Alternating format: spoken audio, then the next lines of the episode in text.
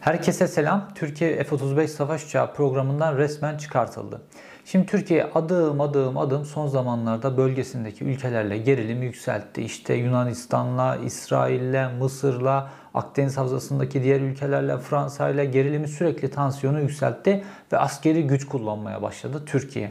Şimdi bu ülkelerle gerilimi yükseltiyorsanız ve aynı zamanda da F-35 gibi geleceğin uçağı programından çıkartılacak hamleleri yapıyorsanız o zaman bir B planınız olması lazım. Çünkü bu tansiyon kaldırılabilecek bir tansiyon değil. Şimdi bu B planının ne olduğuna ilişkin açıklamayı biz işte Genelkurmay'dan ve esas olarak Hava Kuvvetleri Komutanlığı'ndan bekliyor idik. Bekledik, bekledik, bekledik. Bu B planını, planın Türkiye'nin planının ne olduğunu bir türlü duyamadık.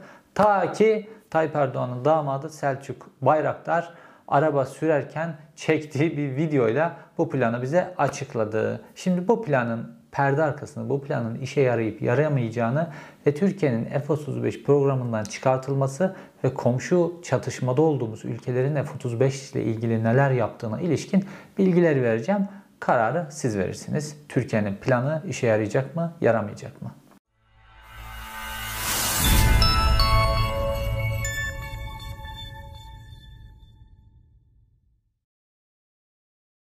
Selçuk Bayraktar Türkiye'nin F-35 programından resmen çıkartılması ile ilgili çektiği o videoda bir de Telegram üzerinden yaydı videoyu.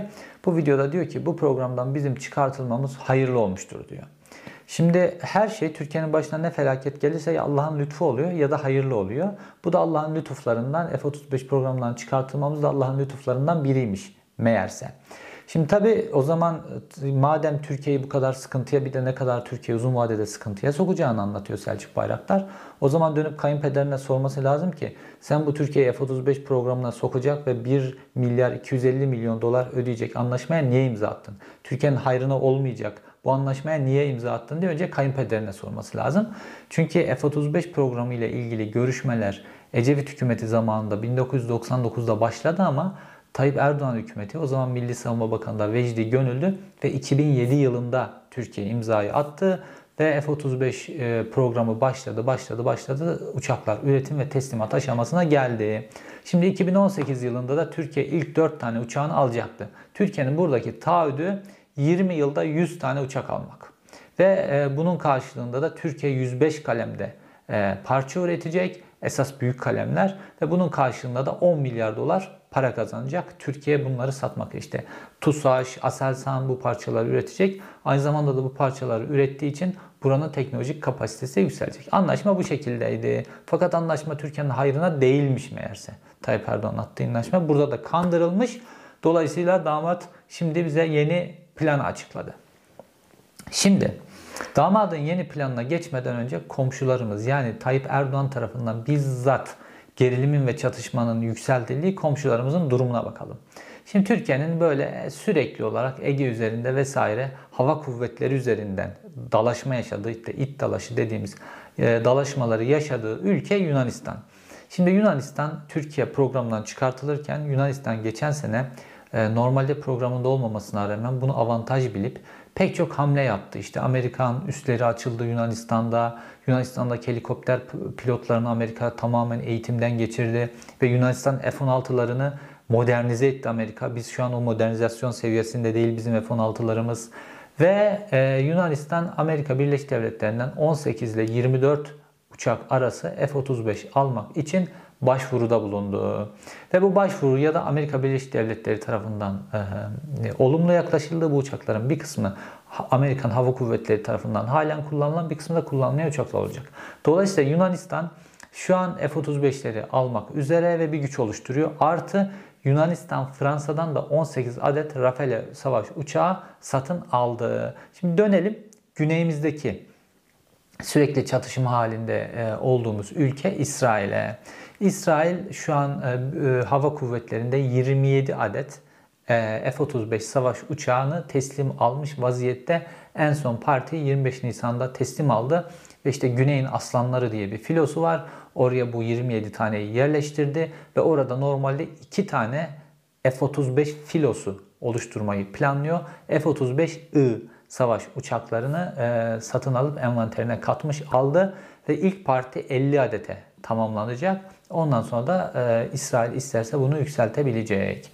Şimdi e, bir taraftan Ege tarafında bir taraftan güneyimizde iki tane çatışma halinde olduğumuz ülke F-35'ler sayılarını haberi arttırıyorlar. Bunun dışında satın alan tabii ki birçok ülkede var. Türkiye'nin yine gerilimde olduğu Arap ülkelerinden bir kısmı talip ve satılması ile ilgili onaylar çıktı vesaire.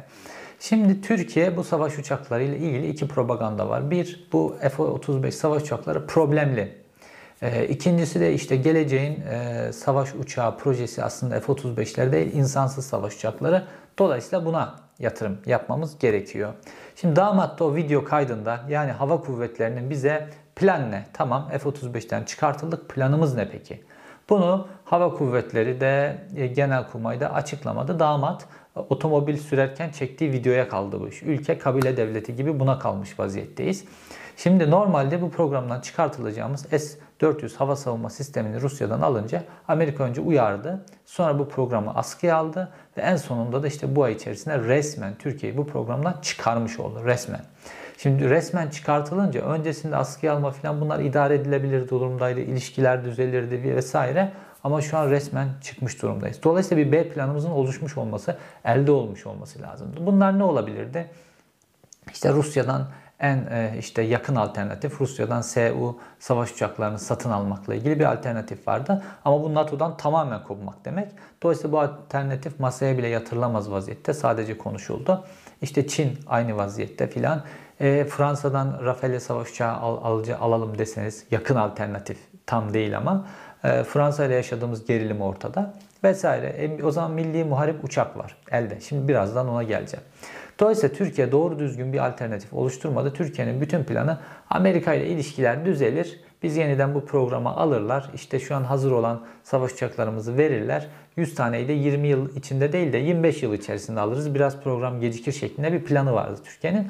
Fakat bu şu an resmen çıkartılmakla birlikte bu plan tamamen suya düştü. Şimdi damat araba kullanırken çektiği videoda diyor ki ee, biz diyor hayırlı oldu bu iş çünkü biz diyor F-35 savaş uçağı gibi bir savaş uçağı yapabiliriz diyor.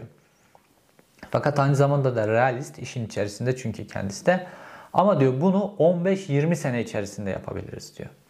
Şimdi sonra kendisini tekrar düzeltmek zorunda kalıyor.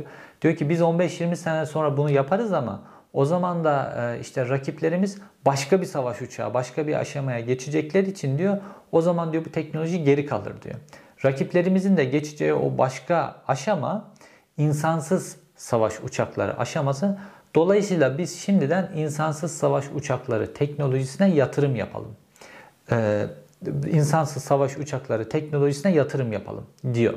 Tamam, insansız savaş uçakları evet geleceğin teknolojisi buna yatırım yapılması gerekiyor. Fakat Türkiye bunu yapabilir mi?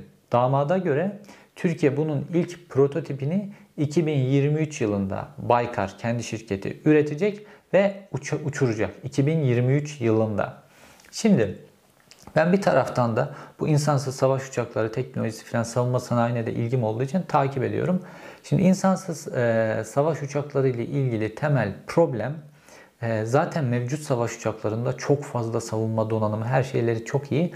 Fakat bu bilgilerin eş zamanlı olarak karaya, komuta merkezine iletilmesiyle ilgili bir problem var. Bu hız nasıl sağlanacak? Çünkü süpersonik uçaklardan bahsediyoruz. Sesten hızlı, çok hızlı hareket eden uçaklardan bahsediyoruz. Bu insansız hava aracı, dronlara filan, e, TB2'lere filan benzemez bu. Normal klasik insansız savaş e, hava araçları silahlı ya da silahsız çok yavaş hareket ediyorlar. Ama savaş uçakları sesten hızlı, çok yüksek manevra kabiliyetine, çok hızlı e, refleks vermesi gereken uçaklar vesaire. Dolayısıyla bu uçakların eş zamanlı görüntülerini e, milisaniyelerden bahsediyoruz. Sapmadan karaya nasıl ileteceğiz? İşte bununla ilgili 6G teknolojisiyle ilgili bir şeyler konuşuluyor falan. Çözüm üretmeye çalışıyorlar. Alternatiflerden bir tanesi de yapay zeka üretiriz. Yapay zekanın yani uçağın kendisi karar verir. Uçağın kendisi hangi hedefi nasıl vuracağına, karşı uçakla nasıl savaşacağına filan bunu kendisi karar verir. Bununla ilgili de yapay zeka teknolojisi üretilmesi. Şimdi Türkiye yapay zeka teknolojisinde nerede? Ee, Türkiye bu verilerin anlık olarak iletilmesinde nerede? Şimdi bunlarla ilgili problem var. Evet bu niyetle yola çıkar, çıkabilirsiniz. Fakat bununla ilgili artık Amerika Birleşik Devletleri dahi F-35 savaş uçağını yaparken bir konsorsiyumla yapıyor. Birçok ülke bunun içine katılıyor. İşte her ülke belli parçalar üretiyor. Her ülke teknolojisini katıyor filan. Çünkü çok pahalı ve çok komplike, çok fazla mühendisin üzerinde çalışması gereken şeyler. Şimdi Baykar e, Selçuk Bayraktar'ın firması tek başına bütün bir insansız savaş uçağının gerektireceği her şeyi üretmesi mümkün değil. Bununla ilgili işbirliği yapması lazım. Şimdi önce yerli imkanları araştırmak lazım. Şimdi yerli imkanlarda bu derece hani bırakın insansız savaş uçağını normal savaş uçağı üretecek e, teknolojide bir yerli partnerler var mı? Şimdi buna bakmak lazım. Yok. Şimdi e, yapay zeka ile bu şekilde hareket edecek e, belli başka teknolojiler, başka cihazlar, robotlar, şunlar bunlar üretilmiş mi? Bunlar da yok. Ne olacak? Yine belli oranda dışa bağımlı olacağız. Şimdi İnsansız hava araçlarında da Türkiye aynı problemi yaşıyor. İşte motor Ukrayna'dan, ondan sonra e, optik parçaları Kanada'dan, şimdi ambargo kondu, başka ülke aranıyor vesaire. Ha, Türkiye bunları geliştirir ama geri kalıyorsunuz. Fakat Türkiye'nin NATO gibi bir avantajı var. NATO'nun teknolojisini aktarmak, F-16'ların teknolojisini Türkiye'ye aktarmak Türkiye'yi çok önemli bir noktaya getirdi. Türkiye bugün F-35'ler için parça üretebilecek bir noktaya gelmişse F-16'ların parçalarını ürettiği için bu noktaya geldi. Şu an Türkiye'de mesela e, TUSAŞ, e, Aselsan gibi firmalar Boeing firmasına bazı parçalar üretiyorlar. İşte kanat, parçası falan gibi.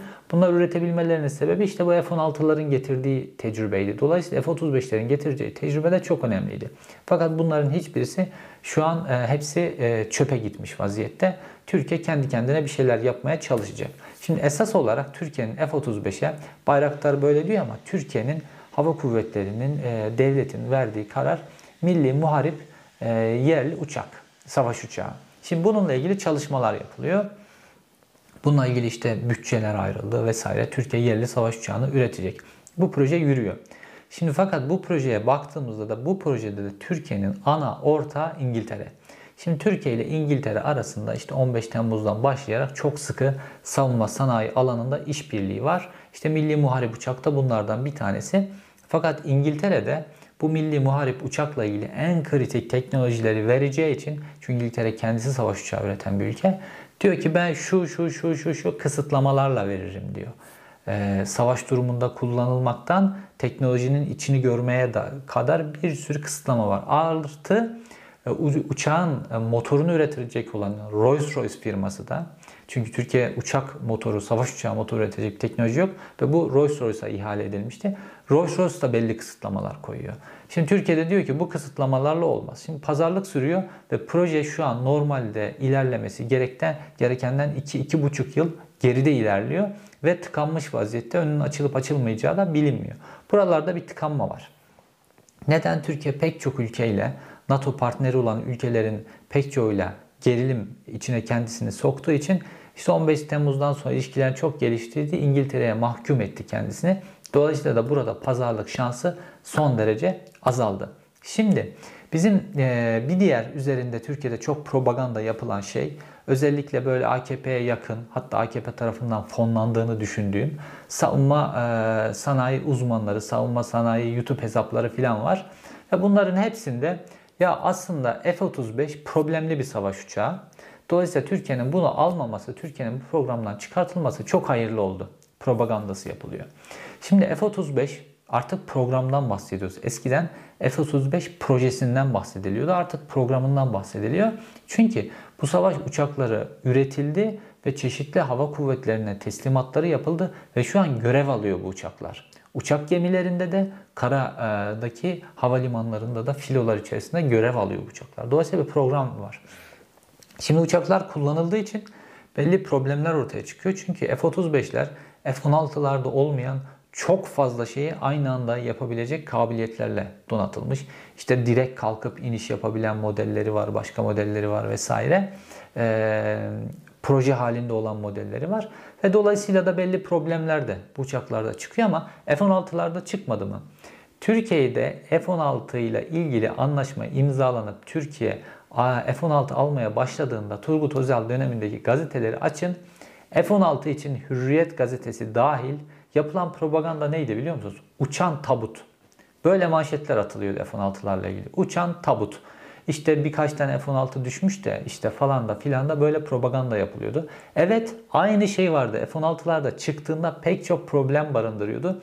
Fakat F-16'lar sürekli modernize edildi, sürekli modernize edildi. Şu an 50. modernizasyon aşamasına gelmişti durumdayız. Her modernizasyon negatif e, yönlerini azalttığı gibi yeni pozitif kabiliyetler, yeni imkanlar da ekledi F-16'ların üzerine. Şu anki F-16'lar özellikle Yunanistan son modernizasyon seviyesine geldi ile e, ilk F-16'lar arasında uçurum var şu anki. 50 modernizasyon geçirdi bu uçaklar. Ve devam ediyor ve devam da edecek. Çünkü F-16'lar kullanılmaya devam edecek. Şimdi F-35'lerle ilgili durum da böyle. Yani geçmişte ona uçan tabut deniyordu. Şimdi buna da problemli deniyor. Evet problemleri olabilir. Fakat bunlar sürekli geliştiriliyor. Çeşitli partner ülkeleri var. Bunların şirketleri var. Ve bu problemleri çözme aşamasında da yeni teknolojik kabiliyetler kazanıyor. Hem hava kuvvetleri hem bu e, uçağı üreten, üretimine katkı sağlayan firmalar. Şimdi Türkiye bunların hepsinden mahrum oluyor. 10 milyar dolarlık parça satacaktı. Bundan mahrum oluyor. Şimdi 1 milyar 250 milyon dolar ödemişti Türkiye e, bu F-35 programına. Şimdi Türkiye parasının peşine düşecek. Yani e, imkan, kabiliyet, gelir kazanmayı bırakın. Şu an paranızın peşine düşeceğiz. Tayyip Erdoğan diyor ki tahkim mahkemesine gidip paramızı alacağız. Bunu ne kadar sürede alacağız o da ayrı mesele. Yani kar elde edecekken paramızın peşine düşer vaziyette olduk. Müflis tüccarlar gibi. Şimdi yine AKP'li savunma uzmanları tarafından çok dile getirilen konulardan bir tanesi de Yunanistan F-35'leri alırsa ya da işte İsrail sahip şu anda biz de karşılarına S-400'lerimizi koyarız diyor. Şimdi Türkiye'nin elindeki S-400 e, batarya miktarı Türkiye'nin böyle bütün sınırlarını falan koruyabilecek e, düzeyde değil. Türkiye'nin ek ek ek alması lazım. Şu an ama hem Amerika ile hem Rusya ile ilişkiler öyle bir noktaya getirildi ki Türkiye Rusya'dan anlaşmasını imzalama noktasına geldiği her şey üzerinde uzlaşıldı. imza noktasına geldi. ikinci parti S-400'ü bile imzayı atamıyor Türkiye. Böyle bir noktaya geldi. Şimdi bir birinci parti S-400'de bütün o devasa ülkeyi koruyacaksınız. Hadi götürdünüz Ege'ye koydunuz Yunanistan'a karşı korudunuz. Güney sınırınız ne olacak? Tamam Ege'de Yunanistan'a karşı koruyalım. Peki Türkiye bir taraftan da diyor ki Milli Savunma Bakanı bizzat söyledi. S-400'leri NATO sistemine asla entegre etmeyeceğiz. Böyle bir şey söz konusu değil. Şimdi NATO sistemi ne demek biliyor musunuz? NATO'nun bir radar ağı var. Hem Türkiye'nin sınırları içerisinde kullanılan hem işte Türkiye'nin bütün o bölgesini Avrupa ve yakın doğuyu kapsayan bir radar ağı var. Şimdi Türkiye normal F-16'larla ilgili reaksiyon gösterdiğinde bu radar ağını kullanıyor. Şimdi S-400'lerin etkili olabilmesi için Türkiye'nin tamamını kapsayan radar ağına entegre edilmesi lazım. Şimdi Türkiye'nin tamamını kapsayan radar ağına entegre edemediğinizde S-400'leri kullanmanızın bir anlamı yok. Çünkü o zaman S-400'lerin kendi üzerindeki radara mahkum kalıyorsunuz işte. Birkaç yüz kilometrelik bir radara mahkum kalıyorsunuz. Bu dolayısıyla e, F-35'lerin karşısına S-400'ü koymak da mümkün değil ki F-35'ler radara yakalanma yakalanmama konusundaki en kabiliyetli uçakların başında geliyor. Dolayısıyla bu S-400'de F-35'e karşı koymak ayrı bir mesele. Şimdi F-35 neden kabiliyetli ve neden önemli bir uçak? Şimdi F-16'larla karşılaştırmak esasen doğru değil. Çünkü F-16'lar hava hava muharebesinde etkili uçaklar. Karaya yönelik de etkili uçaklar aynı zamanda. Fakat F-35 esas olarak e, havadan karaya etkili uçaklar olarak üretilmiş vaziyetteler. Nasıl olsa F-16 var bu ülkelerde. Hava hava mücadelesini yapar. Amerika ayrıca e, yeni bir uçak da geliştirdi bununla ilgili hava hava mücadelesinde. Fakat F-35 esas olarak hava kara mücadelesinde. Fakat F-35'in esas özelliği istihbarat özelliği. F-35 aynı zamanda çok önemli bir istihbarat toplama platformu uçtuğu coğrafyalar üzerinden. Şimdi dünyada bütün mücadeleler, bütün savaşlar istihbaratla kazanılır. Dolayısıyla F-35 bu kabiliyetlerle donatılmış bir platform. Dolayısıyla Türkiye şu an bu istihbarat toplayacağı platformu kaybetmiş oluyor ve normalde Türkiye'nin elinde AVAX erken uyarı e, uçağı var. Bununla da entegre edildiğinde Türkiye çok büyük bir kabiliyet kazanmış olacaktı. Bu istihbarat kabiliyetini, bölgesindeki istihbarat kabiliyetini de kaybetmiş oluyor. Ki savaşlarda, çatışma durumlarında radara yakalanmayan bir uçak üzerinden bu istihbaratı çok içeri noktalarda toplayabilmek çok önemli bir şeydi. Türkiye bu imkanı da kaybetmiş oldu. İsrail yani aptal mı? S-32 İsrail savunma konusunda en böyle sürekli diken üstünde bir ülke. Problemi bir F-35 savaş uçaklarına milyarlarca dolar ödeyecek filan. Ki İsrail de kabul ediyor. İsrail Hava Kuvvetleri Komutanı'na bakın diyor ki biz bu uçağın içerisindeki bazı programları F-16'da olduğu gibi göremiyoruz. Kapalı veriyor Amerika bize ama bu imkana sahip olabilmek önemli diyor. Ee, şimdilik ileride başka bir anlaşmayla görülebilir bu. Şimdilik böyle. Ee, dolayısıyla İsrail alıyor bunu. Çünkü bu istihbarat nedeniyle ve İsrail bölgesinde istihbarat toplamak en önemli şeyi. Şimdi gelelim başka bir zarar noktasına. TCG Anadolu diye bir e, gemi inşa ediliyor. Şimdi bu Türkiye'nin sahip olacağı en önemli gemi olacak ve Türkiye buraya 650 milyon dolar para döktü. Ve bu gemiyi ürettiğimizde bu gemi Türkiye'nin hafif savaş uçağı olacaktı. Böyle nükleer savaş hafif savaş uçağı gemisi olacaktı. Böyle nükleer e, savaş uçağı gemileri gibi değil ama hafif ve Türkiye bir nükleer savaş uçağı gemisine sahip olmak çok yüksek maliyet. Hem onun işletmesi çok yüksek maliyet hem üretimi çok yüksek maliyet. Ama bu tip hafif bir e, savaş uçağı gemisine sahip olabilecek düzeyde e, bir ülkeydi Türkiye ve Türkiye'ye bu imkanı veren de F-35'lerdi. Çünkü F-35'ler direkt kalkış iniş yapabiliyorlar. Dolayısıyla TCG Anadolu'da F-35'lerin direkt kalkış iniş yapabileceği şeklinde tasarlanmıştı. Dolayısıyla Türkiye bu gemiyi, bu gemiye 650 milyon dolar dökerek ve yıllardır inşa ederek bu gemiyi F-35'lere hazırlamıştı. Yani entegre bir savunma sistemi planlanmıştı bu aşamasında. Çünkü Türkiye'nin savunma ve savaş e, mücadele gücünde, caydırıcılığında en önemli dezavantajı Türkiye'nin sahip olduğu hava gücünü uzak coğrafyalara taşıyamaması. F-16'nın menzilinde kalması. Şimdi bir tane savaş uçağı geminiz olduğunda sahip olduğunuz e, hava gücünü uzak coğrafyalara taşıyabiliyorsunuz. Dolayısıyla caydırıcılığınız çok artıyor. Ve TCG Anadolu da bu çerçevede planlanmıştı. Şimdi TCG Anadolu bitme aşamasında F-35 işi suya düştü. Dolayısıyla işte Cumhurbaşkanlığı Savunma Sanayi Başkanı çıkıyor diyor ki biz TCG Anadolu'yu dönüştürüyoruz. Bunu dronlarda kullanacağız. Bayraktar, e, insansız hava araçları bunun üzerinden kalkıp inecek. Şimdi Türkiye bir bakıma dünyanın ilk insansız hava aracının inip e, kalktığı e, savaş uçağı gemisini üretmiş olacak. Dünyada insansız hava üreç araçları için böylesine bir gemi üretecek kadar maliyetin içerisine e, giren başka bir ülke yok. Çünkü normalde bu dronlarla ilgili hava kuvvetlerinin bakış açısı şu. Görevini yerine getirir. Vurulursa vurulur, vurulmazsa da vurulmaz. Çünkü hani bir savaş uçağı kadar pahalı bir maliyette bir uçak değil. Vurulursa vurulur, vurulmazsa geri döner şeklinde. Dolayısıyla bunlara böyle bir e, savaş uçağı gemisi gibi bir gemi, bunların iniş kalkış yapacağı bir gemi kimse üretmiyor. Ha ayrıca savaş uçakları, gemileri korunmaya da muhtaç gemiler. Yanında fırkateynlerle vesaire korunuyorlar. Çatışma durumlarında ise havada sürekli bir devriye uçakları, o savaş uçağı gemisinden kalkmış devriye uçakları havada sürekli savaş uçağı gemisini de koruyorlar. Komple bir koruma lazım.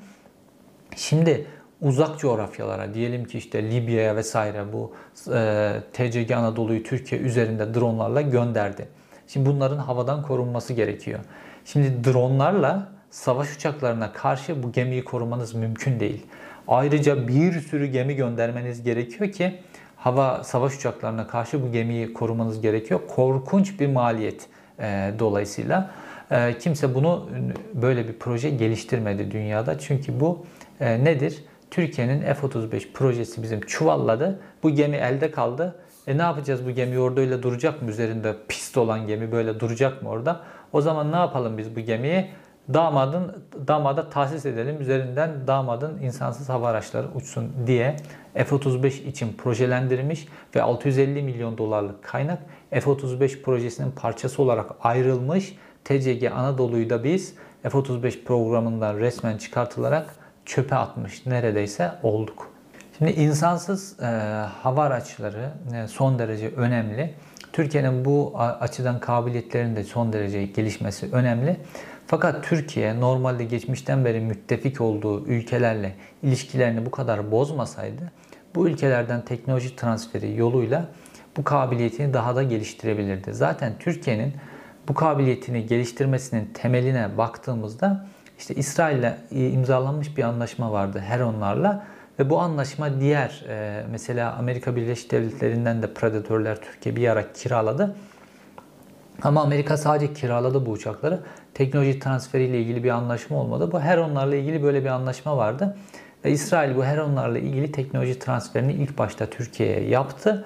Ve sonrasında da Türkiye'den bu iş böyle yürüdü, gitti yavaş yavaş, adım adım yürüdü. Türkiye üzerine bütçe ayırdı, kaynak ayırdı. Mesela şu an Baykar Selçuk Bayraktar'ın firması %100 vergi muafiyetine sahip. %120 de e, yatırım katkısı sağlıyor devlet. Yani çok büyük para katkı sağlıyor üretim aşamasında devlet. Bunlar tabii ki savunma sanayi alanında bütün ülkelerin verdiği katkılar. Fakat doğru kullanılması lazım. Şimdi Türkiye gereksiz yere iç politikada kullanmak için çeşitli konuları dış politikadaki çatışmaların içerisine girince Türkiye aslında insansız hava aracı teknolojilerinde müttefiklerinden alabileceği pek çok teknolojiyi transfer etmek ve dolayısıyla kendi kabiliyetlerini arttırıp üzerine bir şeyler koyma imkanını kaybetmiş olduğu. Şimdi F-35'lerde de durum aynen bu. Türkiye çok büyük bir darbe aldı. F-16'ların sahibi olmak Turgut Özal'ın Türk savunma sanayine kattığı en büyük katkıydı ve Türkiye savunmasını hakikaten çok önemli bir eşiğin üzerine çıkardı ve Türkiye'yi bölgede çok güçlü bir caydırıcı kuvvet haline getirdi. Şimdi Türkiye adım adım pek çok şeyini kaybettiği gibi bu caydırıcı kuvvet olma yönünde kaybediyor. Bakın yakın gelecekte göreceksiniz F-35'lere sahip e, Yunanistan ve F-35'lere sahip İsrail'in Türkiye Hava Kuvvetleri üzerindeki boğuculuğunun nasıl arttığını ve o Türkiye'nin çok böyle övündüğü Ege semalarındaki dalaşmaları, zaferle çıkma filan işlerinin nasıl azaldığını çok yakın zamanda göreceksiniz. Çünkü F-16'larda F-35 platformlarının elde ettiği istihbaratla operasyonları yapan boyutta ilerliyorlar. Ee, Türkiye pek çok alanda olduğu gibi savunma sanayi alanında da geriliyor e, savunma sanayi alanında da ilkel bir noktaya doğru gidiyor. F-35 programından çıkartılmanın çok büyük maliyetleri var. Türkiye bu F-35 20 yıl semalara damgasını vuracak. Tıpkı F-16'ların damga vurduğu gibi 20 e, yıl sonraya dünya insansız yapay zekalı savaş uçaklarına hazırlanıyor. Fakat Türkiye bu aradaki 20 yılda çok büyük risklerle karşı karşıya burada çok büyük bir açık oluşacak. İzlediğiniz için teşekkür ederim. Bir sonraki videoda görüşmek üzere.